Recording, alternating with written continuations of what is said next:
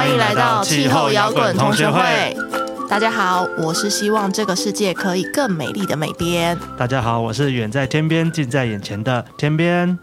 今天我们这堂课要来做一个很重要的事情。没错，即将要进入 COP 二十八了，对不对？没错。之前我们聊了一个自习课，所以我们这个礼拜重金礼聘，我们请到我们的重金。我没有重金，说好的重金呢？你说的哦，你说的哦。然后等下请他吃饭 我等下请我们的重金礼聘来的伊老师。老师大家好，我是伊老师，没有了。大家好，我是会跟大家说要爱护地球，千遍万遍一遍的伊夫人一边。对、嗯、我今天没有重金礼聘的来到这里，所以大家就可以想象，等一下我分享的可能就是一个免费的一个状态。欢迎干爹之入，我就可以免费最好，免费最好。对，我上次有有很多那个在拉赞助了，对对对，我们还是 open 哦。我们现在真的已经要进入了 COP 二十八了，所以我们可能今天真的就是要把上一次二十七的重点精华一次讲给大家。透过今天的节目来跟大家介绍一下，没错没错，今天就是一个考前冲刺的概念，没错。如果你今年也要去参加 COP 二十八，关心这个议题的话，一定要把这个考前冲刺 Podcast 给我们听起来，对，就全部把它听完。就算你不参加，你也是要听。对，因为这样的话你才连得上啊，对不对？每一年都发展都有点不太一样。没错，没错。好，那我们就从先从最先开始。好，我们先讲上次 COP 二十七的时候是在哪里举办？我刚才 Pop Quiz 哪里？哦，埃及。埃及哪里？那个字我不会念。那个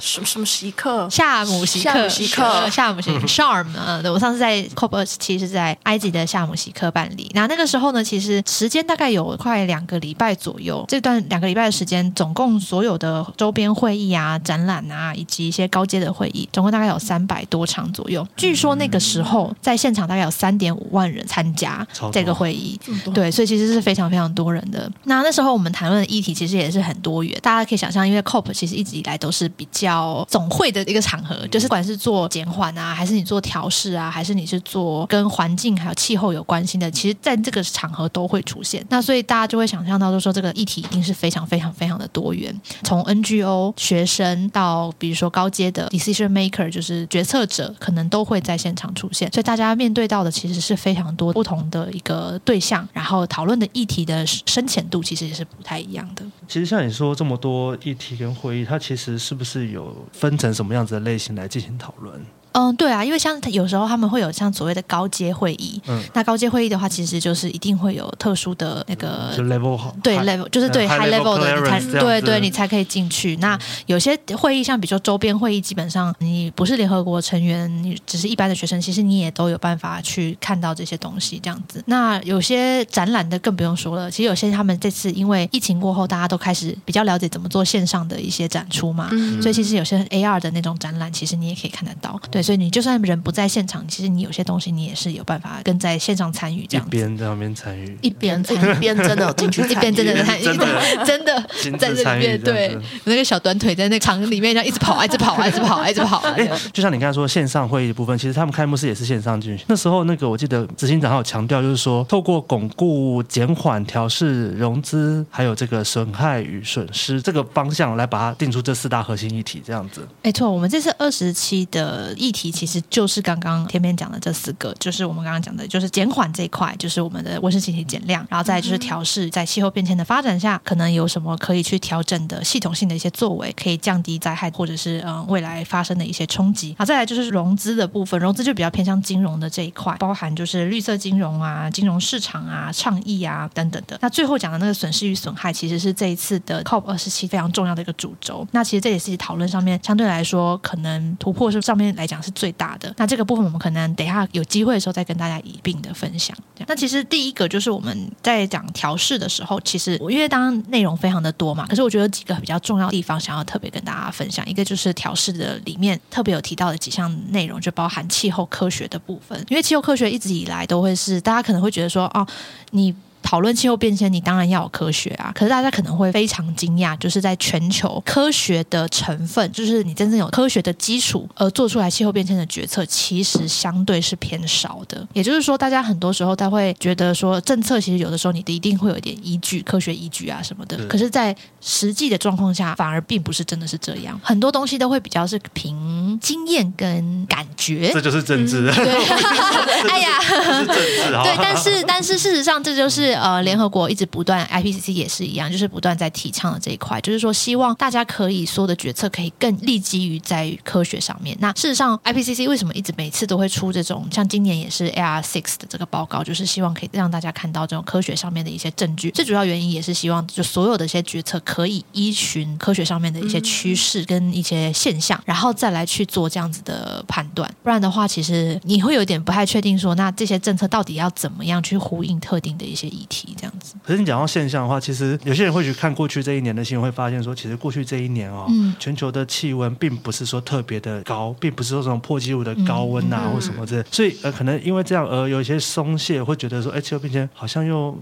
那么重要了，这样子的感觉，嗯、这件事情其实对于整个呃气候变科学研究上面是一个好的现象吗？还是一个比较不好的现象吗？其实也也不是说好或不好，因为其实像大家都知道，气候本身如果影响的话，它本来就会变化，嗯，对不对？所以其实有些事情是本来就是气候变化这件事情是一件很正常的事，只是说因为多加了人类的因素，让它变得已经超出了气候自己本身自然的的循环的这种变异的这个状况，就包含像比如说。说我不知道天边知不知道，去年应该是去年，就是 COP 二十七的这段那段时间，它其实是是有一个反圣音现象的。没错，其实就是因为反圣音现象哈，它这个使得全球的温度反而没有那么高。可是，在部分地区，比如说乌拉圭啊，反而就因为反圣音现象造成了最冷的夏天，就是温度最低的夏天这样子。嗯嗯、对，对，所以其实有些东西本来就会是一个气候上面的一个正常的一个状况，或者是一些气候上面的动荡，那个都是相对比较正常的。嗯、对，有些是自然的东西，可是有些不是自然的，像比如说气候变迁真正。导致暖化的这个速度超出了一个自然的一个状况的时候，那时候就会是不一样的一个事情。所以后来我们还有看到，比如说像是之前大家非常关心的这个海平面上升的议题，这样子。那他们其实有观察数据到说，近年来我们的海平面上升是不是已经较前十年比较来说的话，是不是已经有差不多两倍左右的速度这样子？嗯、上升幅度的话，其实已经从每年。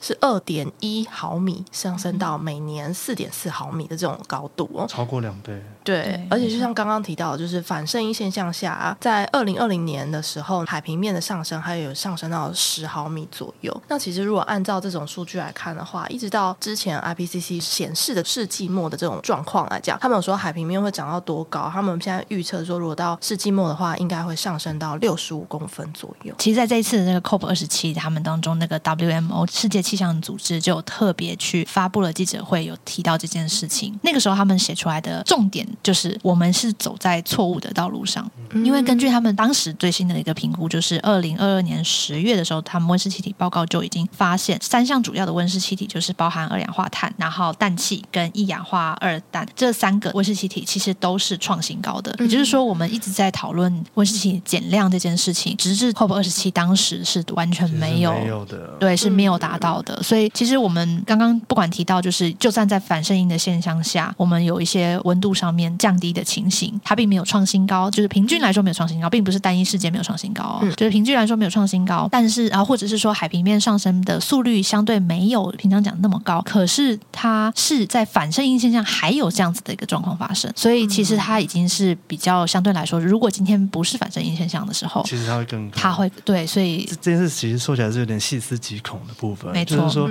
我在一个遇到反身现象的情况下，我还是维持在一个高档的情况下。如果哎，接下来圣婴现象出现的时候，我们会无法预见的这个高温。没错，没错。所以其实像他们就在提到说，像刚刚提到 WMO 有提到我们在走在一个错误的道路上，然后我们所有东西都创新高的时候，接下来他们讨论的更多的就是我们除了减缓这件事情以外，我们必须要面对的就是我们环境上面的主要的变迁。嗯、所以最主要变迁，那我们会遇到最大的事情就是我们必须要做调试。所以调试其实是这一次在 COP 二十七里面一个非常重要的议题之一。最主要原因是因为我们大家可以想象到，它其实就是在非洲嘛。嗯、那非洲一直以来都是处于一个开发中的一个状态，所以他们不是传统的高排碳的大国。是对，因为过去这么多的高浓度的二氧化碳，其实都不是因为他们的工业发展而产生的。嗯、所以比较有点像是他们是在承担过去历史遗留下来造成给他们的现况跟问题。嗯、那大家也都知道说，如果今天一个国家它比较缺乏资源，或者是它在发展过程当中，可能社会上的问题本身就比较多。其实对他们的国家来讲，要做调试是件非常困难的事。那其实他这边就联系到了一个概念，叫做气候流动性，就叫做 climate mobility。有些人会翻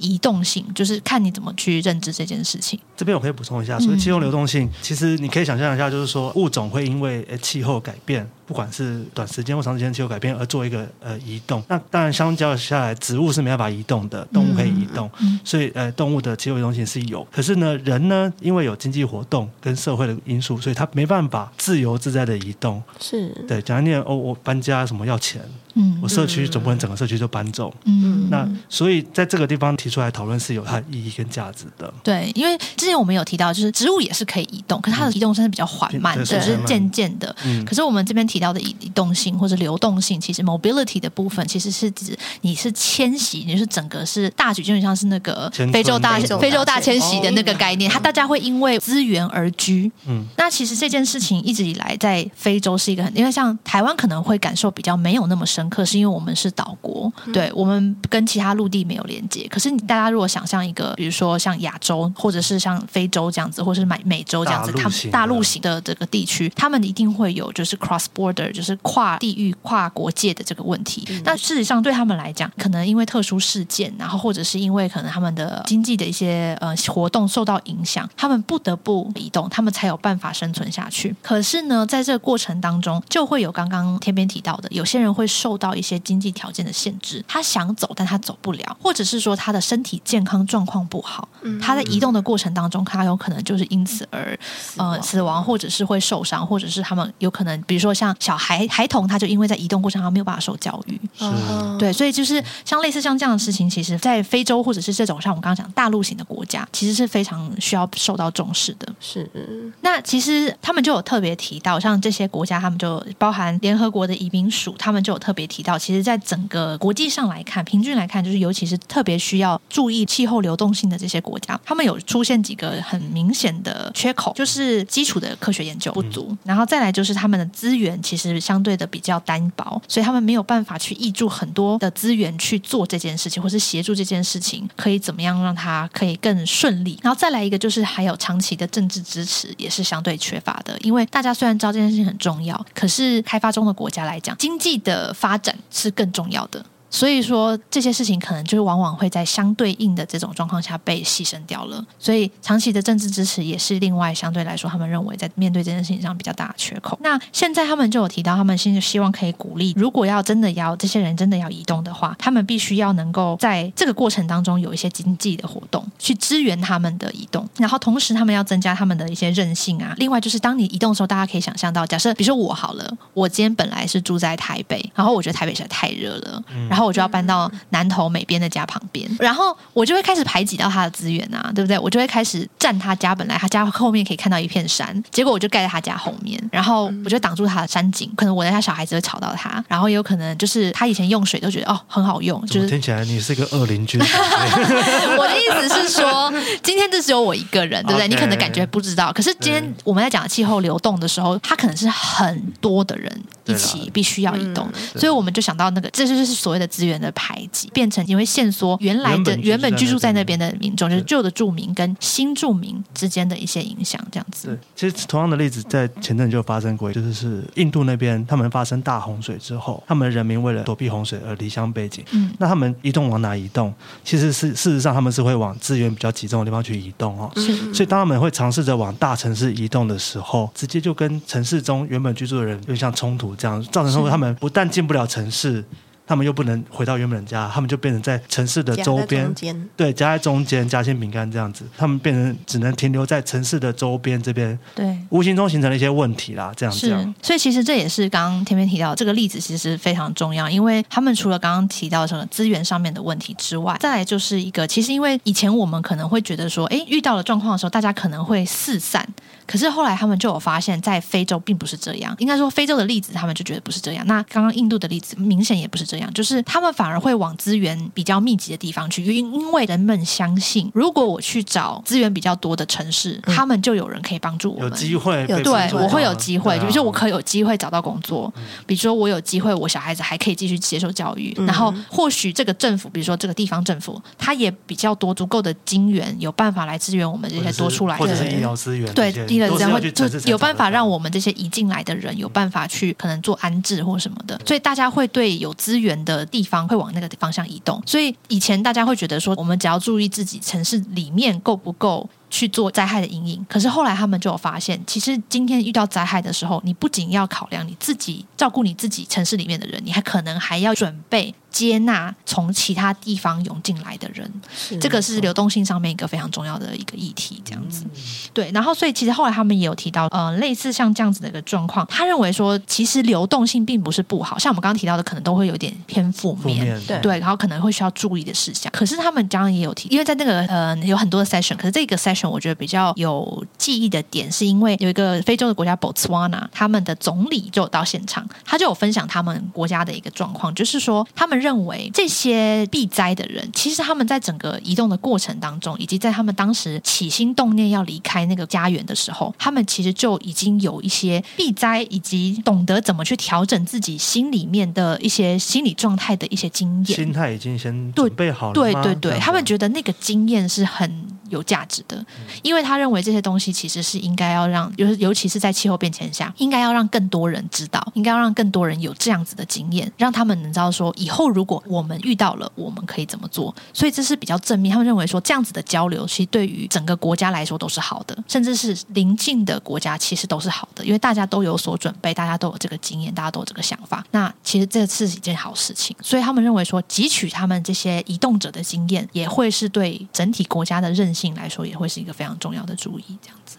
所以这是非常特殊的一个看法，我觉得这个是很值得大家去思考的。那像比如说刚刚提到这些就是流动这些部分嘛，那因为刚刚天边有提到人是因为有经济呃这些财务的互动啊，嗯，所以他们才会有比较不方便有这种迁徙这种状况这样子。那其实现在的话，很多企业都已经被监督要求说他们要有一个气候揭露与财务金融的这个部分这样子，就是现在比较常提到的就是 TCFD 这一块。那因为因为其实企业他们有的资金或是有的能力也比较充足，在面对气候变迁这状况下的话，其实他们就需要就是先提前做好这一块的准备，去应应这个气候变迁的情形。那其实如果要做好气候财务揭露的这个报告的话，每一家公司用的标准都不一致的时候，其实他们做出来的那个报告的可用性其实是蛮低的。对，因为大家的标准不一样，所以如果我自己说我的财务揭露这边做得很好，我我对于面对未来气候变迁的状况已经做好准备了，嗯，可是我的标准是用的很低的，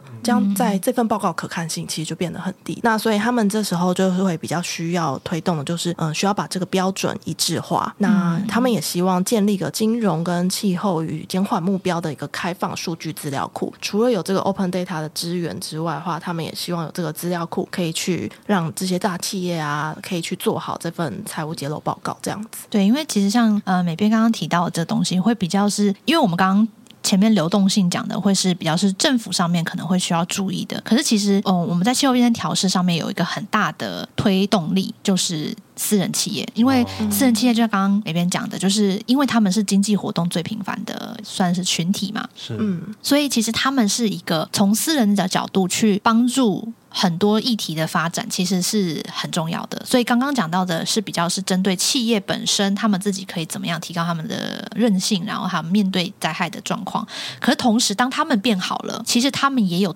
更多的能力去帮助这个社会，也有更多的资金去协助。比如说，像你可以看到，企业现在也很在乎那个 ESG 啊，嗯，他们也很在乎就是企业社会责任啊。对，所以其实像这些，他们对社会，他们某种程度上还是会有一定的资金上面的协助，然后来协助做到，比如说环境的保护，嗯，或者是一些一些认养附近的或对，或者是一些脆弱族群的。照护这样子，所以我觉得这些都是非常正向的。像刚刚美编提到的，如果我们今天有办法让我们的金融的体系，或者是说在做这些活动的群体可以更稳健。那整体上来讲，他们也有会产生一个比较好的效应，去协助我们刚刚提到一些比较偏向人文社会、社会正义的一些问题。那其实这一次我觉得很有趣的一件事情是，我在现场，在 COP 二十七的现场，我有看到就是创建那个 Bloomberg 的创、嗯、创办人，嗯嗯嗯、对，本人本人，对他就是这次有特别被邀请到那个 session，然后他就谈到关于就是刚刚美编特别提到这个气候揭露跟财务金融的这一块。那他们就一直有讲说，因为 Bloomberg 大家都知道，他们有个很厉害。害的系统，就是在一直在 monitor 市场的变动，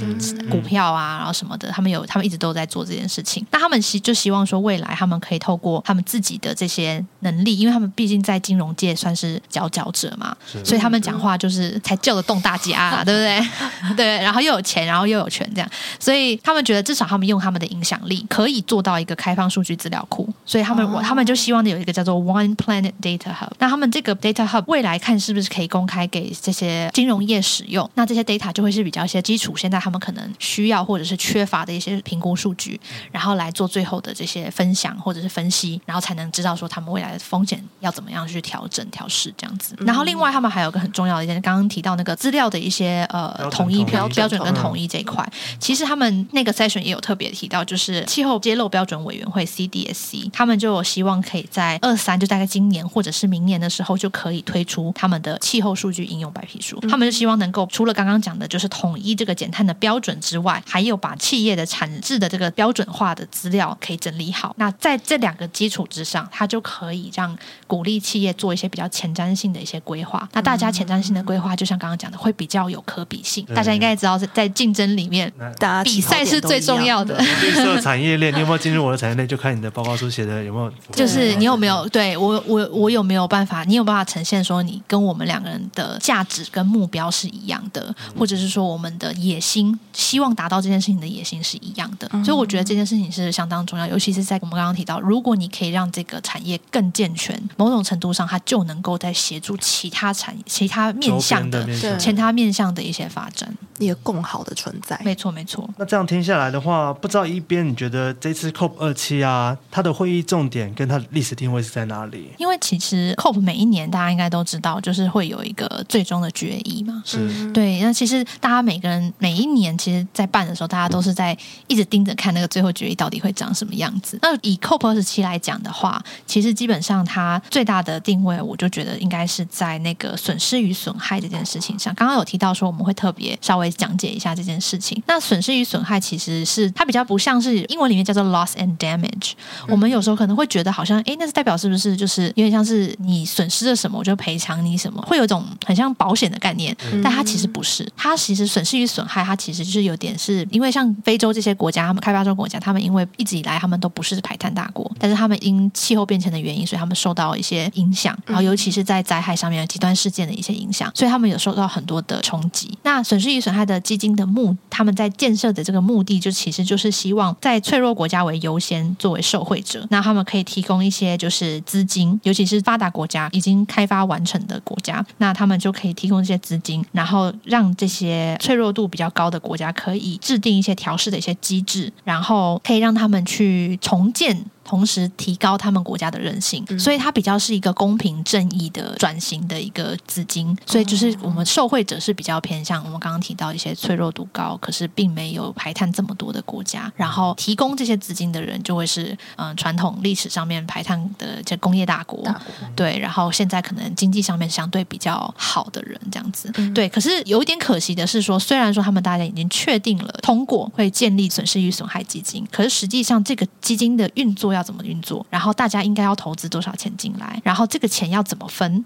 其实这个机制都没有定定，游戏规则还没有、啊。对对对，所以它就有点像是，呃，有我们已经确定我们要做这件事了，我们确定要买这台车，可是这个车里面长什么样子？这个车应该应该是个什么样子？是一个跑车还是一个修理车？我们都还不知道。所以很多人是觉得说，但是至少因为这是几十年来，其实损失与损害这个议题大概已经谈了很早，在两千初的时候就已经有提出来，然后一九九几其实就已经有提过，可是两千年的时候开始有浮上台面，然后之后就再也没提了。然后所以其实这件事情对大家来讲，尤其这。次的特殊性是因为它在非洲举办，所以说对他们来讲，这个是一个公平正义上面是一个非常重要的一个突破。所以我觉得在历史定位上，应该是这个确实是有它的特殊性的。那另外一个我觉得比较可惜的地方，应该就是因为 COP 二十七它承接的就是二十六嘛。那二十六那个时候大家争议最大的就是他们在最后的决议里面，本来应该是要淘汰化石燃料，对，就是所谓的 phase out fossil fuel。可是那个时候因为有一些国家的争论，所以最后是变。变成 face down，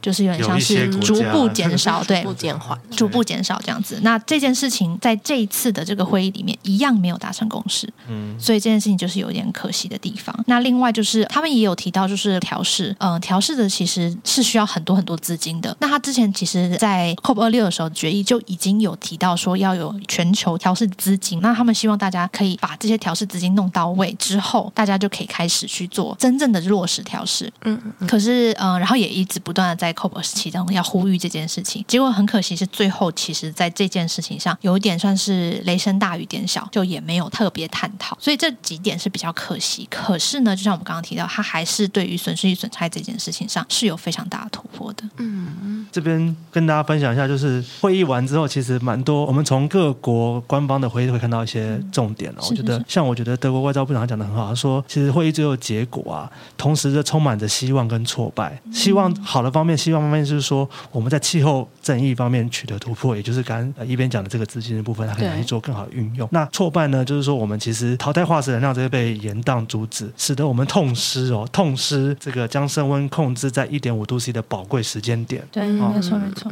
它其实是有一个，就像刚刚讲的，它是有点一则于喜，一则于忧的感觉，这样子。对，就是它有它突破的地方，可是同时间它也有它其实该达成但没有达成的地方。那其实像那个欧盟主席这边啊，他也有做回应。那那时候他的回应就是说，其实就像刚刚一边这边提到的，就是在损失与损害上面，这边终于有看到了新的进展。那这是实现气候正义非常重要的关键步骤，这样子。那接下来的话，欧盟这边呢也会遵照之前的巴黎协议这边一点五度 C 的目标，那持续往这个目标迈进，这样子。对，因为其实像我们除了刚刚听到的，像德国啊，跟呃欧盟啊，其实还有很重要就是美国的立场，因为美国之前就是要退出巴黎协议嘛。没错。可是这次后来拜登政府上台了之后，其实就有提到蛮多他们要重返巴黎协议，以及他也做出了很多绿色的一些决策。所以其实这次美国特使就是那个 John Kerry，他也有特别针对这次的最后决议，他也有提到说，他们未来是会希望可以扩大气候融资的力道。那也希望能够作为他们美国作为一个 leader，在各大经济体来说，他们也希望可以让这些二零三零的这些目标可以更符合刚刚说巴黎协议的一点五度 C 的标准。然后再来就是他们希望真的可以在 COP 二十八的时候有一个全球的一个盘点，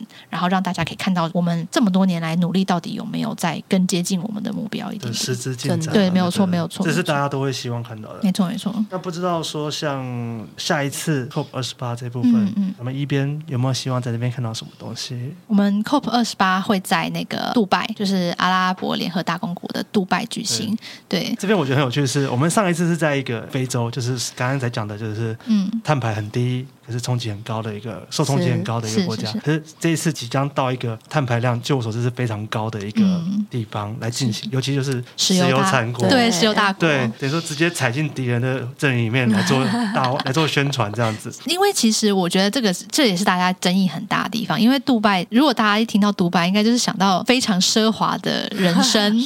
跑车、美女，以及就是人造岛。你很难想象它跟气候变迁可以有什么很直接的关联。但是其实这个争议，其实杜拜自己也知道，嗯、所以就是这次 COP 二八的这个主席，就是杜拜他们的官员的时候上上台的时候，他就有讲到，他觉得他们这一次其实他们的立场比较像是，你需要有一个企业思维、商业思维去处理气候变迁议题，这是他们认为应该要做的事情。他们觉得，如果今天你在做气候变迁阴影的时候，你都不讲钱，你都只讲投资，你都只讲你要贡献什么的时候，他觉得这件事情不会达成，所以他会想要透过一个比较商业的角度去讨论说，我们可以怎么样秉持着商业目标的时候，还可以做到气候变迁的阴影，然后甚至是做的更多。所以我觉得他的这个角度其实算是就怪怪，但是但是他们讲的也没有错，所以我们也应该可以稍微稍微的期待一下，说他们到底会谈什么东西。或许他确实会是一个不同于过往的，可能会比较偏向是透过商业的一些角色，怎么做到一些我们以前可能没有想过的事情。那除此之外呢，我觉得其实还有很重要的一件事情，是因为很多国。国其实都有在讨论说，那 COP 二十八我们到底应该要刚刚讲的最终决议应该要是什么？其实刚刚听到二十七，我们讲到关于淘汰化石燃料没有结果，所以其实外界也在期待二十八，拜托拜托把这个任务捡起来，